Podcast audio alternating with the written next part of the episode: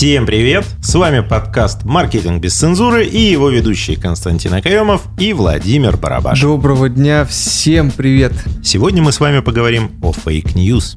Мы должны осознать, что живем мы с вами в эпоху постправды. Согласно определению Оксфордского словаря, постправда означает обстоятельства, в которых объективные факты менее влияют на формирование общественного мнения, чем эмоции и личные убеждения. Вот основываясь на этом постулате, любители создать ложные новости или fake news пользуются этим не просто для того, чтобы как-то раскрутиться, но и для того, чтобы нанести репутационный ущерб, либо какой-то иной ущерб вполне-таки конкретным людям или организациям. Можно также упомянуть такую еще информацию, кстати, что у любой дезинформации есть два этапа существования и распространения. Первый этап – это публикация в соцсетях, да, как правило, потому что мы все с вами потребляем информацию в основном из социальных сетей и через мессенджеры. И второй – это репосты и передача там какой-либо информации в рамках личного контакта. Особо этим страдают как раз-таки мессенджеры, когда начинается вот этот непонятный движ, пересылки всяких различных сообщений. И здесь, наверное, было бы хорошо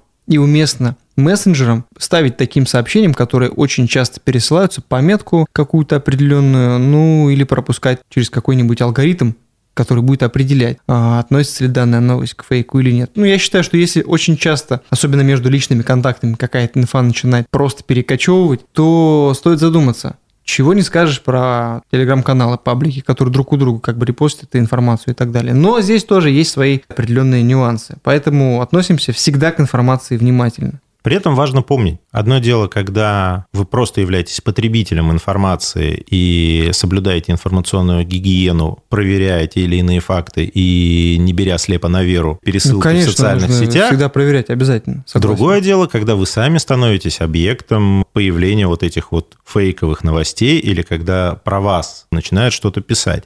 В 2013 году итальянский программист Брандолини сформулировал такой принцип, что количество энергии, необходимое для опровержения чуши, на порядок больше, чем требуется для ее производства.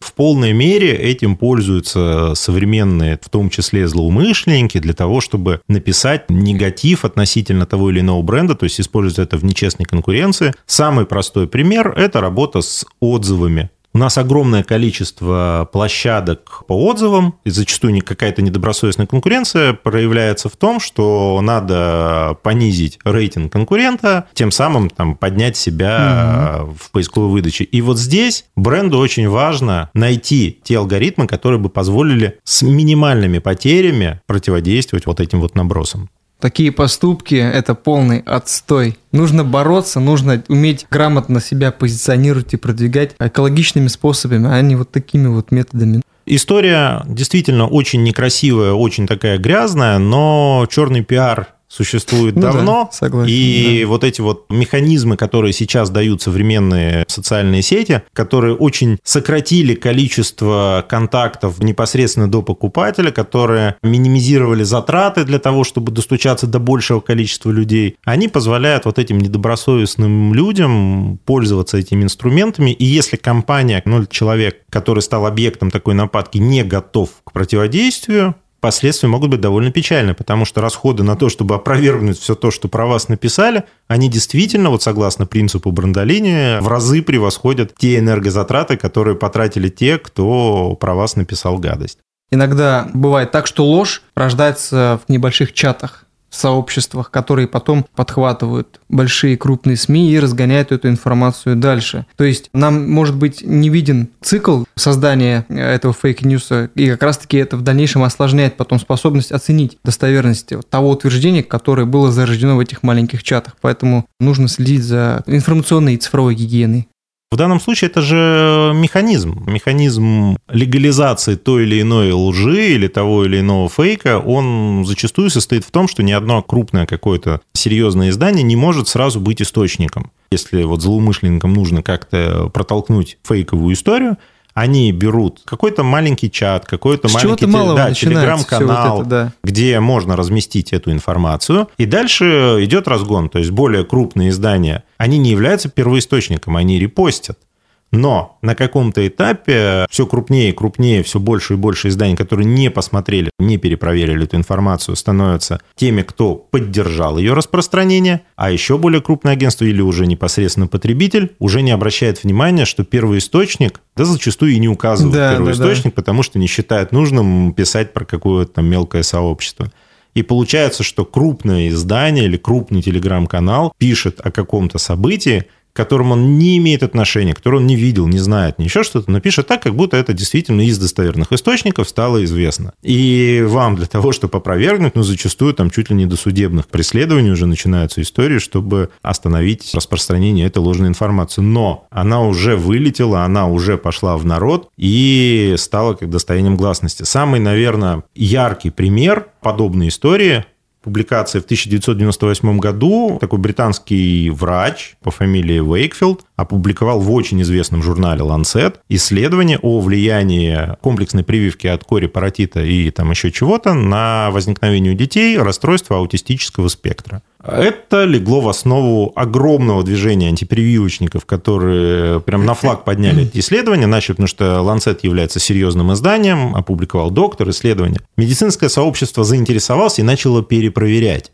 И выяснилось, что все исследование построено на 12 исследуемых детях. Более того, по трем из них данные были искажены, то есть те данные, которые были в исследовании, и те данные, которые были опубликованы в статье, разнятся. Не были включены в исследование данные до прививки, ну то есть то, что в истории болезни, синдромы аутизма уже присутствовали. И они появились не после прививки. То есть, в принципе, исследование фейковое.